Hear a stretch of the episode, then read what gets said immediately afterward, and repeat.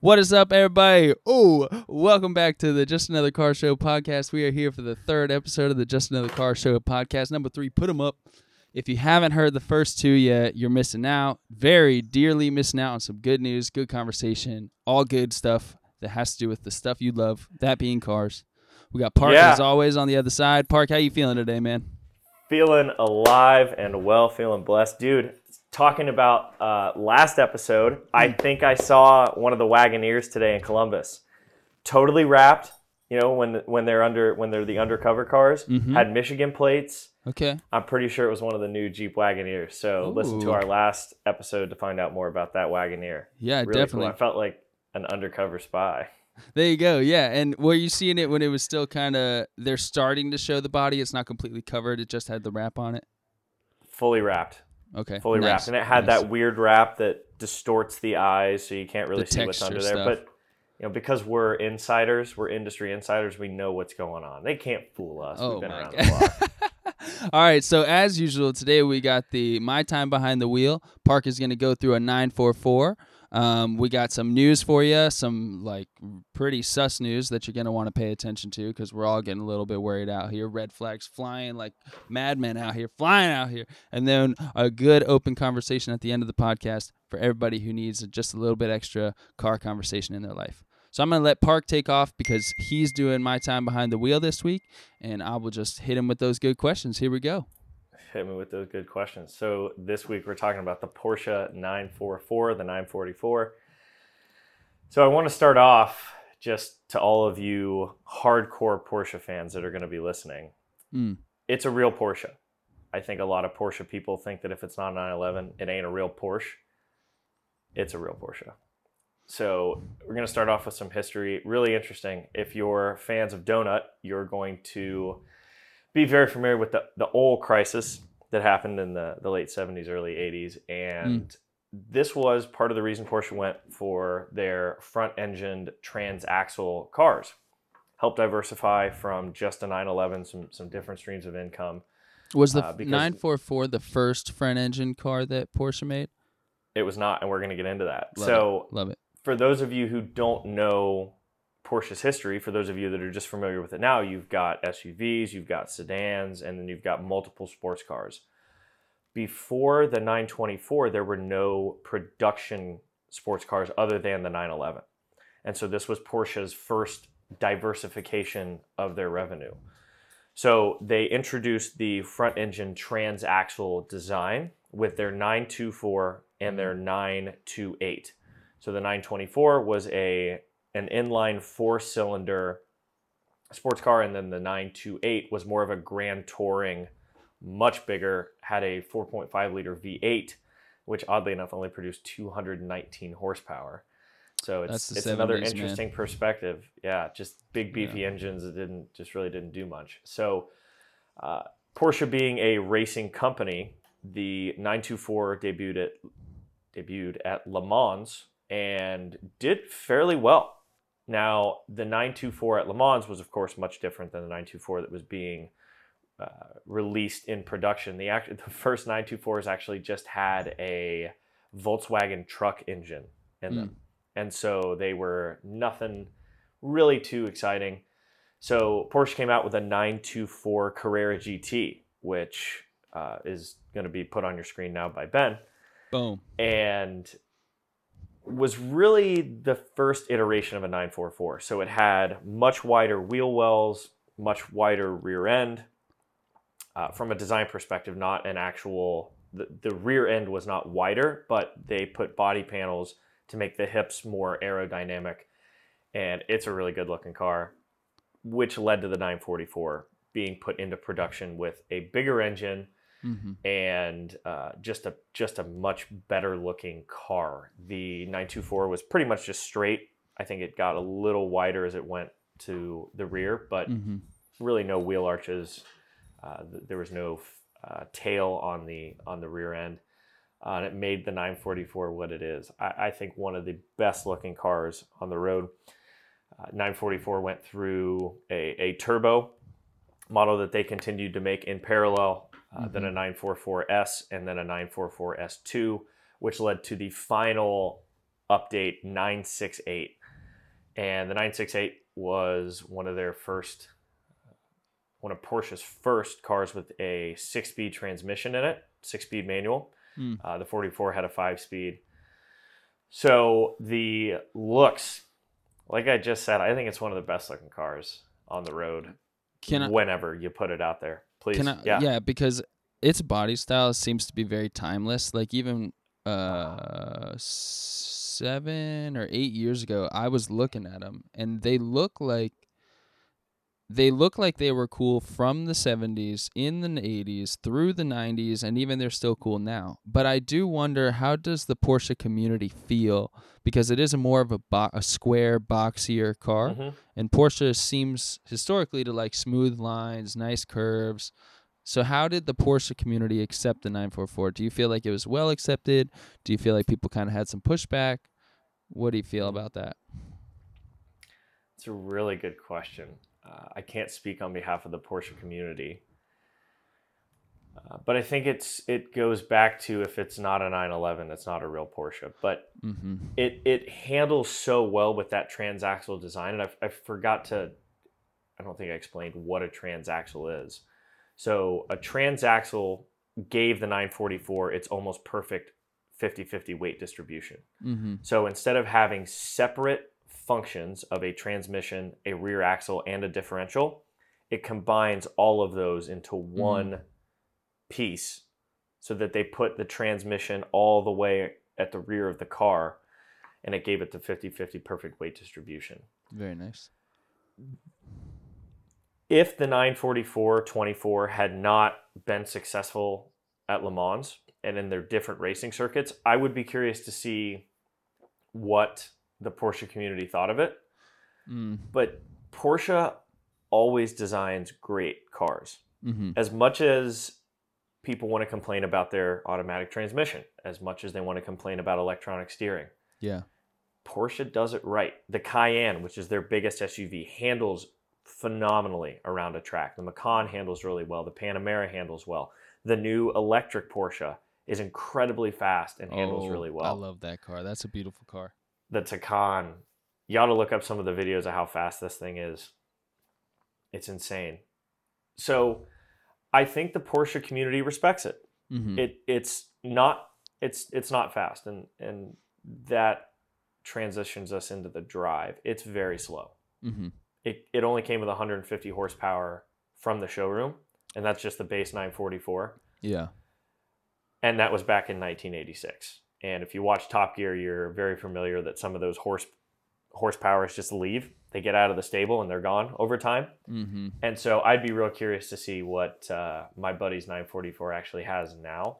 Uh, but it's very very slow, and because it's an old car, it takes time to warm up. Yeah. Fluids have to have to uh, circulate through the engine, through the transmission, and it's just it's really slow. Sometimes you feel like it's not going to get out of its own way. But again, you don't buy a Porsche because you're going to be screaming down the road. I mean, now the new ones are incredibly fast. They do. But back then, the, the 911s weren't real fast in a straight line either. They Mhm. had six cylinder engines, but they weren't pushing these insane horsepower numbers that you're getting out of it today. So I think when you talk about the Porsche community and the essence of what a Porsche is, a Porsche is amazing in the tight corners. It goes fast Yeah. around a track, not because it's going to beat you in the straights, but because it's going to beat you through the corners. Mhm. So I think the Porsche community accepts it. Now, some of those early 924s with the Volkswagen truck engine, ah, I don't know if guys get too excited about that. yeah. But I think when Porsche fully integrated their engineering, their engine performance, uh, I, th- I think guys accept it as a real Porsche. Yeah, yeah. I think um because again, I looked at one when I was 18 or 19 just cuz they were so cheap. Like to uh, the ones I looked at were like 5 grand. And to be able to buy a Porsche, just saying that sentence, I bought a Porsche for $5,000 is an amazing thing to say. And and you do get like like what you're saying in that car you get all of the things that Porsche values, which is all the things that make a good sports car. Good handling, good in corners, the engineering is designed well and put together well. It is really like and they have become more expensive over time. I've noticed, Yep. Yep. But- they have. but uh, it is really like a great car for someone who wants a Porsche, wants that super sporty um, experience, but doesn't want to spend thirty thousand dollars on it. You know, um, Absolutely. yeah, yeah, Yeah. And, I- and I couldn't agree more. It's a it's a phenomenal driver's car. mm-hmm. So if you're living out in California, if you're if you're in a big city, have to commute a lot, probably not going to be your best bet. Like I said, it's very slow. But Right. if you live near the canyons, if you live in near some of the Appalachian Mountains with those foothills, Mm-hmm. that's where it thrives.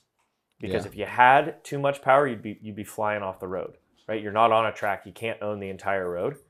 So it's got enough power to have a lot of fun and in high second, third, and fourth gear. It's Mhm. it's it's got the torque. It's got the power to do what you need. It rides really well. So it if you don't have to fight a lot of traffic, you could make it your daily. There's a little sway in the corners, but you know, again, the one I drove was from 1986. I, I don't think there were any uh, serious modifications to the suspension. So it's gonna have that sway, right? As a lot of those Right. older car di- cars did, but you still have the confidence Right. that if you put it in a corner, it's you know where to put it in, you know how it's going to handle through, and you know how it's going to come out of that corner. Right. You can trust the car every time. Absolutely, you can Yeah. trust it. So if if you live near some real fun driving roads, I'd be hard pressed to find something that's more fun. And the last point that I wanted to touch on was the ownership. You had talked about, you know, being able to get into the Porsche community for five thousand dollars. Yeah. They're more expensive than that now. Probably Mhm. 15, 20, 25. for Really? They went up that been- much? because Wow. guys are starting to realize they're they're just a great buy. Yeah. They're they're pretty reliable. So Yeah. my buddy that has one, he had to put some money in at the beginning. I think the belts were were ready to go. There were some seals that that needed attention, mm-hmm. uh, and so he put some money into it at the beginning. Uh, but then, since he's owned it, and it's been five or six years, there haven't been any catastrophic failures. There haven't been any big scaries, if you will. Right. That hey, we, you know, we're getting close to the end of this. You're going to need to replace it. Right. So it's a fairly reasonable car to Mhm. keep up with if you do the preventative maintenance. Now, I will caution people that are interested in looking into them. The belts are the number one thing you have to look for. Okay. The other thing that goes to the point that you mentioned about them being five grand,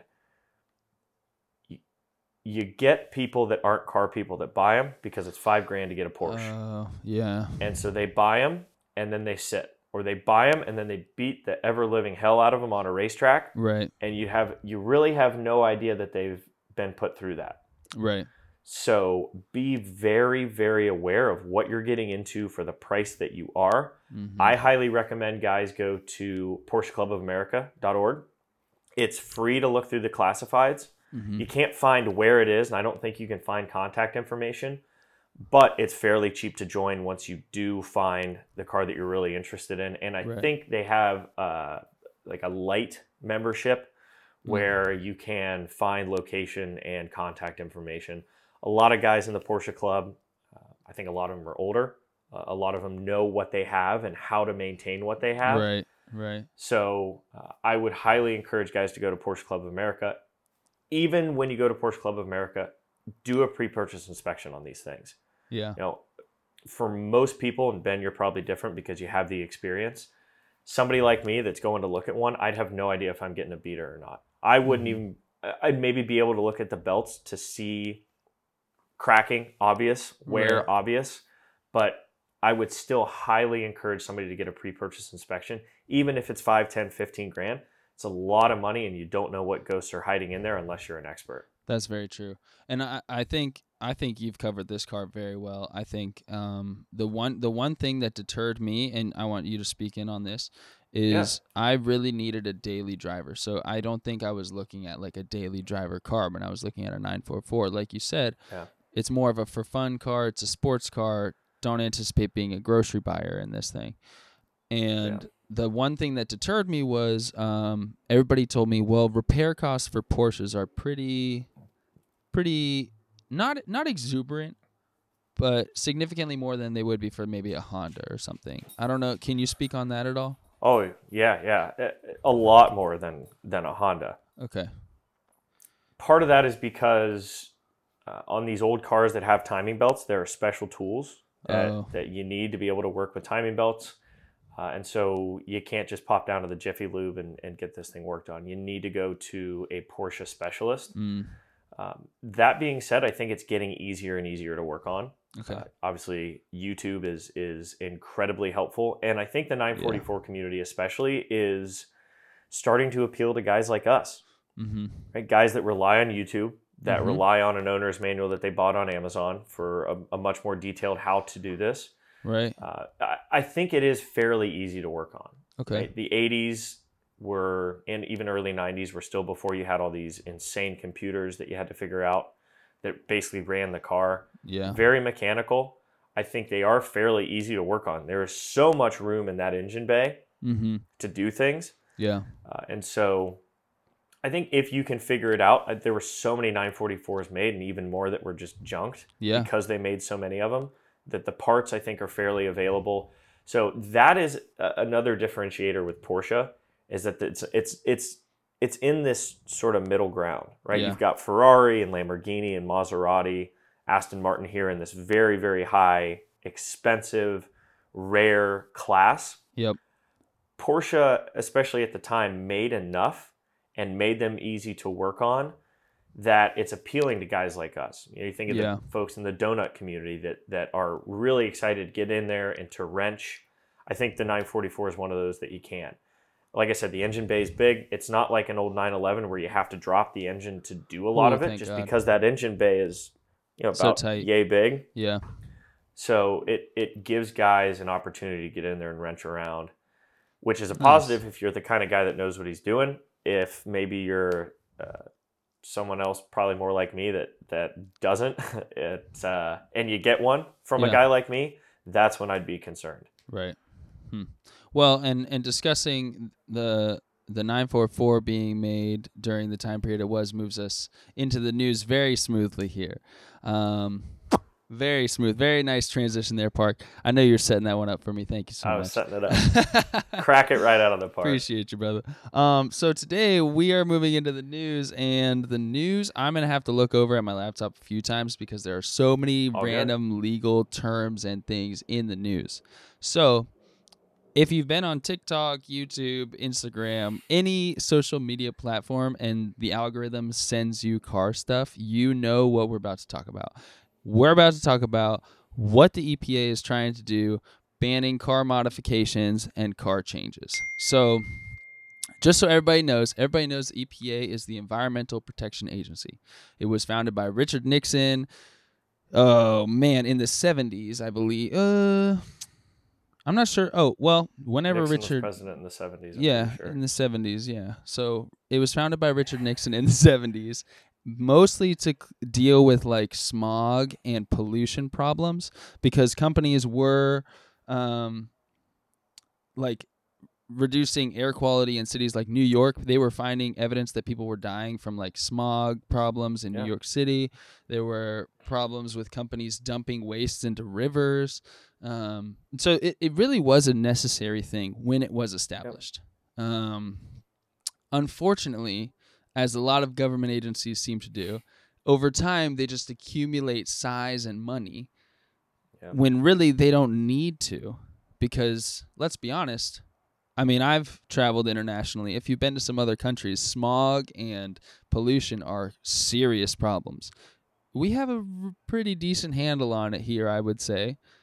Um, yeah. I, I, I think to people's surprise, our environmental footprint has decreased hmm under under the Trump administration. Yeah. So I, I think there's a big, not to get political, but to your point that you made earlier, the EPA was founded with really good intentions, Yeah. protecting protecting federal land, trying to clean the air and the water, things that I, I think you'd be hard pressed to find anybody that says, "Yeah, I don't think we need to take care of the water and the air. The hell with it. Capitalism's great." I- I don't think I don't think- to yeah. your point, the EPA was founded on very, very good intentions, and Mhm. it's unfortunately slowly creeping its way into areas that it has no business. Yes, exactly. And that is what everybody in the car community is saying right now. We're like, because really, okay, so right now what's going on is there, the EPA is attacking a company called Gearbox Z. They're a diesel truck tuner company, which I guess you have to live somewhere in the South to really be into that type of stuff, but it's still Oh come on, country, country's countrywide, bub. all right, all right, all right. It doesn't. it doesn't matter. It just. Excuse me. It's a niche that I haven't found yet, but it's still a Yeah, car niche. yeah. So it's still something we care about because the car community is all encompassing. I don't care if it's electric. I don't care if it's diesel. I don't care if it's a freaking Mini Cooper or a Ford F three fifty. It's a car, and I care about it. So they're attacking this company, and and they're essentially Goliath because they have all the government resources, they have all the news outlets they can reach and and send all these BS stories to that oh man, these car modifications are ruining the environment. Okay, we all know that some dudes modifying their 1990s Japanese boxes and American muscle cars is not ruining the environment. There are plenty of other And- things happening. And to clarify, box is the politically preferred term. It we is. didn't come up with that ourselves. No, it's, it's no. preferred terminology these days. So. That's very PC for the car community. okay, so the EPA is attacking Gearbox Z. Now, the EPA is Goliath, and our and we're just the dudes on the sideline. We're scared, but our David to the to the EPA's Goliath is SEMA. So SEMA, SEMA stands for the Speed Equipment Manufacturing Association. They do have there's a SEMA Okay. car show. I from what I understand, it's just a car cool. corporation, a group of. So it's- Go ahead. yeah, it's probably a lobbying firm. Yeah, yeah. It's just a group of gentlemen, much like all these other, like all these other rich old guy corporations. I hate to yeah, say. like there's there's probably a, a food growers association. There's probably I, I know there's a some sort of soda association, and, Yeah. and they basically lobbying is an aggressive term. They they advocate on behalf of their customers, which there you go. their customers are probably General Motors, probably Ford, probably FCA. hmm and in situations like this they do actually really good things they they because companies well most of them gm probably has their own lobbyists but for example gearbox z probably does not have Exactly. a lobbying group they're probably a really small shop they specialize in diesel truck tuning and other diesel manufacturing hmm uh, aftermarket kits. So they need someone like SEMA to go to Washington and advocate on their behalf so that they can continue to do business. right, right. Politics because 101. Boom, We're a really you go. multicultural, multifaceted podcast here, folks. You're getting the best, up to speed, up to news. I mean, you really just we get keep it all. We here. keep it all here for you, man. If you want to learn something, just stay on. Um, but really, though, that and that's an amazing, and I think the analogy plays to that even more because we're uh, Goliath is the EPA, and we're just standing here, Yep. much like. Uh, I believe it was the David. Philistines. The bil- biblical reference were attacking Yes. the Israelites, and David Yep. came up, and so SEMA came up and was like, because in 2015, uh, the EPA tried to shut down modification to automobiles, motorcycles, and more. And SEMA came in and essentially said, "Yeah, no, you can't do that. Like that's an infringement of rights and changing all these things." And the EPA was like, "Okay, okay." But the big fear now is that because the EPA is so big, they didn't really stop. They just kind of backed down for now. And Mm. so this is an opportunity for them to start to negate our freedoms to work on our cars the way that we want to. And it this this is why this is so scary cuz some people might hear this now and be like, "Oh, Gearbox Z diesel trucks. I don't care about that. Like let's just move on with our lives." And I don't own a diesel truck, it's fine. But if the EPA does this to one Yep. company in the south, the next thing they'll do is they'll say, "Um suspension upgrades are no longer allowed." And, Well, everybody's affected by that. Then they'll say, yeah, you can't change anything with your exhaust. And they want to get to the point where they um do do do essentially essentially they want to get it to the point where you cannot modify cars in order in means of racing. So like it would just be stock cars running around on circuits, like a bunch of stock BRZs driving around Road America. How ex- that's not going to be exciting at all. The class levels of racing are going to be minimized to the to an exponential degree. So this is a really interesting thought Mhm. topic, and this is some real Q QAnon whack level tin foil hat stuff. Yeah. But think about this: Okay. who stands to gain from this? Uh, from limiting ju- the From ability limiting to aftermarket activities. oh manufacturers, right? Ah, Uh, big car manufacturers stand to gain from this because, for example, you can buy a not anymore, but you could buy a Ford Focus, Mm-hmm. and then for a heck of a lot less than an ST, you could go start to mod that. Mm-hmm. That's true. Well, better example is a Ford Raptor, right? You you can either pony up and buy a Ford Raptor, or you can just buy an XL or an XLT, Mm-hmm. 20, 30 grand less from the factory. Mm-hmm. hell of a lot more F 150s running around than there are Raptors running around. Yeah. So I wouldn't be surprised if in the in the deep dark dungeons of Washington D.C., some of the Ford and GM lobbyists are having these conversations because they stand to gain from it. I'm not saying that's the case. Mm-hmm. Might not be very conspiracy theory, but in the spirit of big corporations getting to run things around here in the United States these days, I could see how big car manufacturers could stand to gain from this because Oh, it won't just be because Toyota or Subaru could have, hey, here's our really cheap BRZ. Here's our Race and I, model. forgive me, I'm not big into the racing classes, but here's our Class A, Class B, Class C models that you have to buy from us because the EPA has endorsed these. We've we've modified them through the government uh, They've passed regulations. the regulations. Yeah. programs. Yeah. So I I would hope that I because I think the manu- the car manufacturers probably don't like the EPA either. yeah, uh, I would just not a- think so at all. Just an interesting tinfoil hack, Alex Jones conspiracy for your Well, listening enjoyment today. I- I think you got to think about everybody who would be out of work with this. Like your tuner friends who own a tuner shop are out of work now. Your Yep. modification, because there was a shop that I lived next to in Orlando that was really they built race cars. Like, yeah, they if I called them and I said, "Hey, I need some help with the Miata," they'd be like, "Dude, bring it over." The dude would text me every few weeks, "How's the Miata?" running?" Yeah, But if you pulled up there, they're building Porsches, they're building Subarus, they're building Toyotas, they're tearing stuff apart and making it amazing. That would literally like one day when they were working on my car for a few hours, I just sat out in the parking lot and like walked around between the cars because the things they were building were amazing, and all this stuff will go to hell if if this type of thing goes through. So what we can do about this because as we went as as we said SEMA made the RPM Act, which that was super clever, just rotations per minute. I love it. It stands for Recognizing the Protection of Motorsports Act. Um, this made it through the. It's been deadlocked since 2019.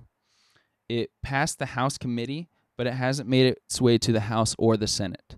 So Interesting. unless it moves to those other branches of government, you know, uh, it nothing will really happen. The EPA will just continue to amass this tumor of of strength that it has, and eventually crush the car community, crush all of our enjoyment, crush our YouTube channel, crush all our hopes and dreams, and and and, And, then so China takes over, and that's the end of the world. right and so so we need we need to reach out to our government officials make phone calls start a petition talk to other car people about this so that people know what's going on because half the problem is people just don't know.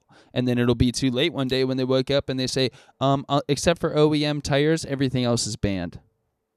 Dude I'm not racing on a track on OEM tires. I'm sorry. I'm not going to do that. I'm not trying to die. So it is a, you, you raise a great point because it won't just stop with exhaust tunes. mhm It won't stop with suspension kits Mhm. it will it won't stop. yeah. Once they get an edge in, then it will just keep going. It'll be incredibly dangerous to uh, not only the car community, but to your point, the small businesses that thrive off of this. I'm a huge motorcycle guy, and right, now I've got an old 1977 uh, Yamaha XS 650, and I can't tell you the number of shops that exist solely on that one motorcycle. Right. So if these mods, I have, I assume, would impact the motorcycle community as well, Oh yeah. that's a huge problem. I mean, you, you talk about this Gearbox Z. Uh, there is a, I think it's called American Trucks. Hmm All they do is sell truck mods. Okay. It would it would ruin that sector of the economy, which Yeah. would have think about the fallout, right? Those guys probably have a wife and kids. The wives that work there probably have husbands and kids that they support, hmm and it would just be absolutely devastating to a number of communities Yeah. uh, the fallout Yeah. would be exponential. So just disappointing to see. super disappointing to see. Uh, uh, moving away from this, so so call your government officials, talk about it, make a petition, do something about it. We're doing our part by telling you about it. I'm gonna call my freaking governor after this. get on the phone, get on the line with the boy, and Pick then the phone, and see, babe. yeah, and see what I can do. So moving into our final topic for today, we have our open-ended discussion part take the reins, my guy. Take the wheel as you should. And there you go. And let's uh, move into this. So it's interesting because I think the whole conversation ties into this really well. So we start off with the 944. It's old, it's slow, but it handles really well. Now we talk about modding cars, hmm and modding a lot of cars turns them into sports cars. You know, I've Beautiful. got that F one fifty sitting out there that just has a has a V eight. It's got a pretty stock suspension. I could upgrade the hell out of it and turn it into a really really sporty Baja truck, hmm turning it into maybe not a sports car but a sports truck at least. But a So, Raptor esque vibe, like you mentioned earlier. super sporty. There you go. So we have, I think, been building up to this because we've talked about a number of different cars, and, and we want to know what actually defines a sports car. hmm And it's interesting. I think there was a Supreme Court justice, uh, I want to say in the 80s or 90s, and there was a, case about pornography. And there were two sides to it. One was defending you know, smut films, just what everybody thinks of as awful, terrible porn. Right. And then there were folks on the other side that were taking it way too far and saying, "Well, look at that painting. That woman has no clothes. That is that is also pornography." And the judge wrote his decision and stated that you know, pornography is hard to define, but you know it when you see it. And I think that Oh. kind of applies to a sports car. You know, Okay. it's That it's was- hard to define. But, I didn't know where but you were know, going with that, but that, that Oh, was this- smooth, bro. That was Woo! nice. I think I was a lawyer in one of my past lives. But there um, you go. Nice. it's really hard to define a sports car. I think because so much of it, similar to uh, what we were talking about earlier, is very subjective. Yeah. Right? I, I think there are people within the car community that would look at the 944 and they would laugh it off. There are other people that would look at it and think this is Mm. you cannot get more pure. In my mind, a 944, a Miata, I think those are Yeah. the embodiment of a sports car. They don't have to be fast. I think they have to be light, they have to be agile, they have to be nimble, and they have to do well in the corners. Yeah. Which 180 degrees of that, you have old Mustangs that I would absolutely consider sports cars. But as soon as you put just a little a little twitch in that steering wheel, you've you've killed half of Lower Manhattan. So okay. I'd that be curious to see what your definition is. I okay, I I love the point you just made, and that analogy was a chef's kiss, my dude. But I think um, because because uh, in a previous podcast you said something about a Miata, and I said I don't think a Miata is a sports car. Yep. Okay, I'm gonna expound on that thought, and I think Please. what makes a sports car is its purpose. I don't think because, and so I'm wrong. My statement from earlier is wrong because Okay. it's about what it was made to do. It's not about what it is. I like that. It's about what it was made to do. And that's why everybody knows that's why that's why Porsche is a racing company We don't even care that they make SUVs anymore because Porsche's en- whoop, Porsche's entire existence has been about making fast track cars. And a track car is a sports car because now there are drift cars. That's not a sports car in my opinion. It's a drift car. Same amount of respect, different thing. Now there are racing trucks. It's, I mean, that's a whole bubble to get into. But what I'm trying to say is, if it was designed to go quickly on a track, I think it's a sports car. And so, a question that that breeds for me is, so yes, like a Miata 944. If it was made for drivability, if it was made to be an enjoyable driving experience, I think it's a sports car.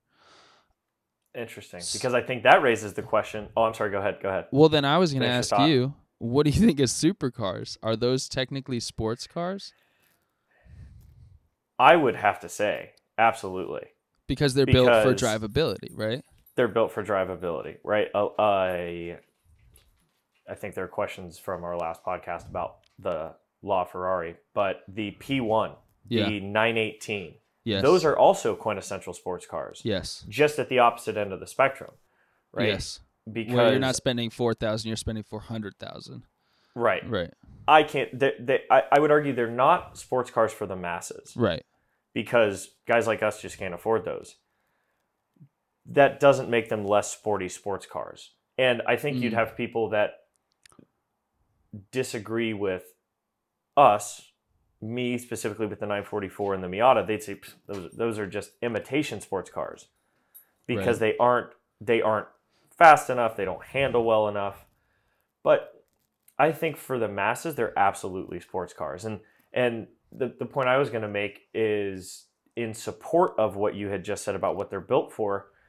I would argue that the Raptor isn't really a truck. I, I think Okay. it's a, a sports truck because I think it can haul. It it has a good payload. It has still a, a big beefy engine, but it's different than just your regular F one fifty. Your F one fifty is Right. is tuned to go low and slow for a long time, especially in those diesel engines.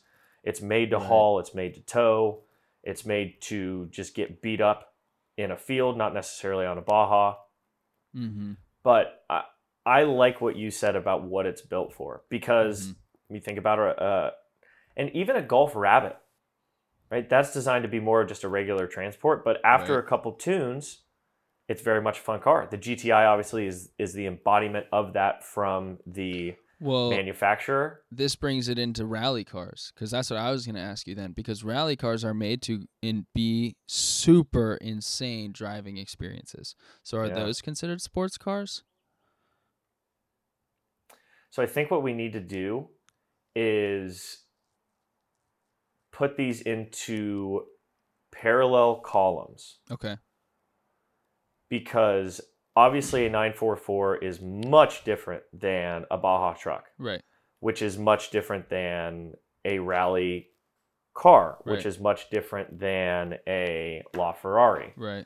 And so I think they are different, but serve a similar purpose. I think they fall under this umbrella of sport. Right. Motorsport, I think, is the good way, is, is the good term to use because obviously a Buick LeSabre, the Sauber, is not a sports car. I mean, The there is no way to put right there's Yeah. no way there is no way to put lipstick on that pig and call it a sports car it, at the end of the Right. day it's a boring sedan that can't go around a corner it can't go fast in a straight line its sole purpose is to get grandma and grandpa to church on sunday then to bob evans for lunch and then back home maybe stopping by the grandkids right like there there's there's nothing else that that car does That was And we get into- of that car. we get into a sticky situation with some of the bmws hmm I think especially the modern 5 Series, maybe a 528. Can you call that a, a sports car? I don't know. It, the 5 Series has gotten so wide, so long, so heavy that without the, the 3.5 liter in it, or Mhm. what they're calling the three, uh, the 535, which I think might have a three liter in it now,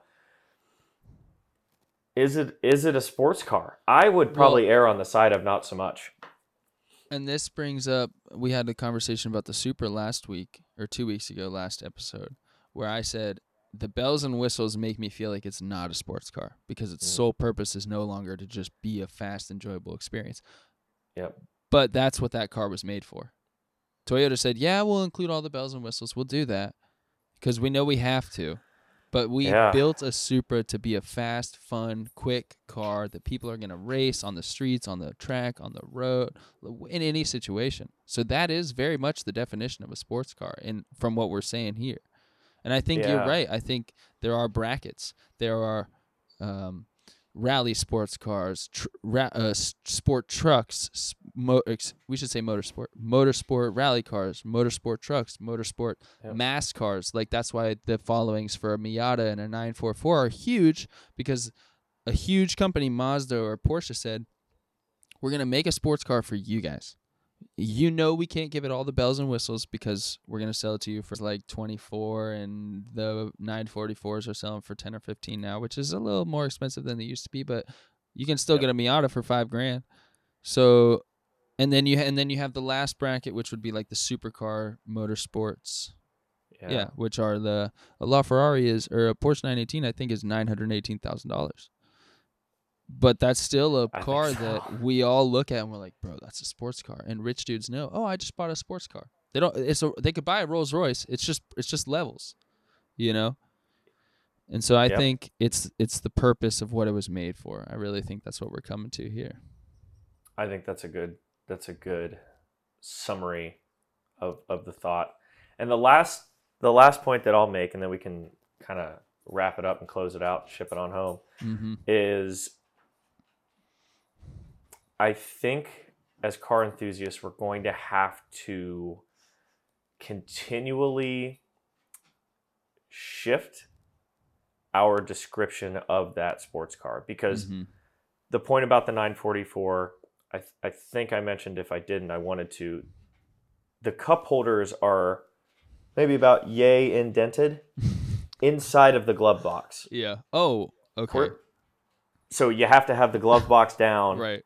Probably eating tea and biscuits and that's that's it because porsche built that car you're driving it you're not talking on the phone you're Mhm. driving it Yep. you're not eating while you're driving you're driving it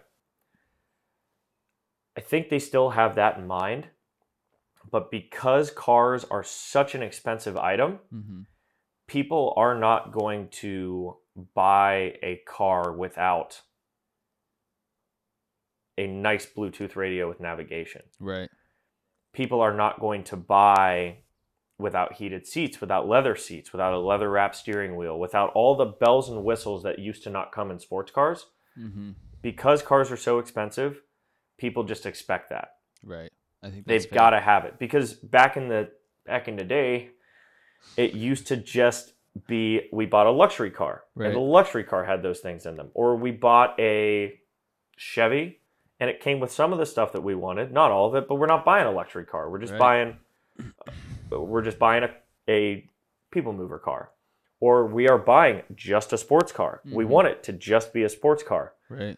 But now I think people have less money. People are more frugal with their money. And so they are buying a sports car, but guys want to be able to drive that to work. They want to be able to pick up their kids. They want to be able to take their wife out and them or husband, you know, whoever the car enthusiast is in the family, and their significant other not complain. Well, come on, like this doesn't even have a cup holder. I, I'm not going with you anywhere because it doesn't have a cup holder. It doesn't Right. have heated seats. It doesn't Right. have lights under the mirror so I can see what I'm doing. And the dub So the dub is to find the significant other who doesn't care. the one who's like. I know it's a Miata. I don't expect to have a cup holder in here. So we were going to wait till next week to drop this, but uh, just another car show podcast is actually creating a dating app in which Oh, yeah. it is expected that you know when you swipe right on someone, you could care less about their box, about their Oh, uh, 944 no cup holders. oh my god. On that amazing on amazing amazing note. Uh look out for the just another car show dating app. Make sure that you like, that you subscribe, that you comment what you think a sports car is, the definition of a sports car. Let us know what you think of this video and this podcast and keep supporting as we keep building this thing. Thank you so much for watching, Park. Thank you always for being here, brother. We will see you guys on the next one. Thanks, y'all. Peace See out. ya.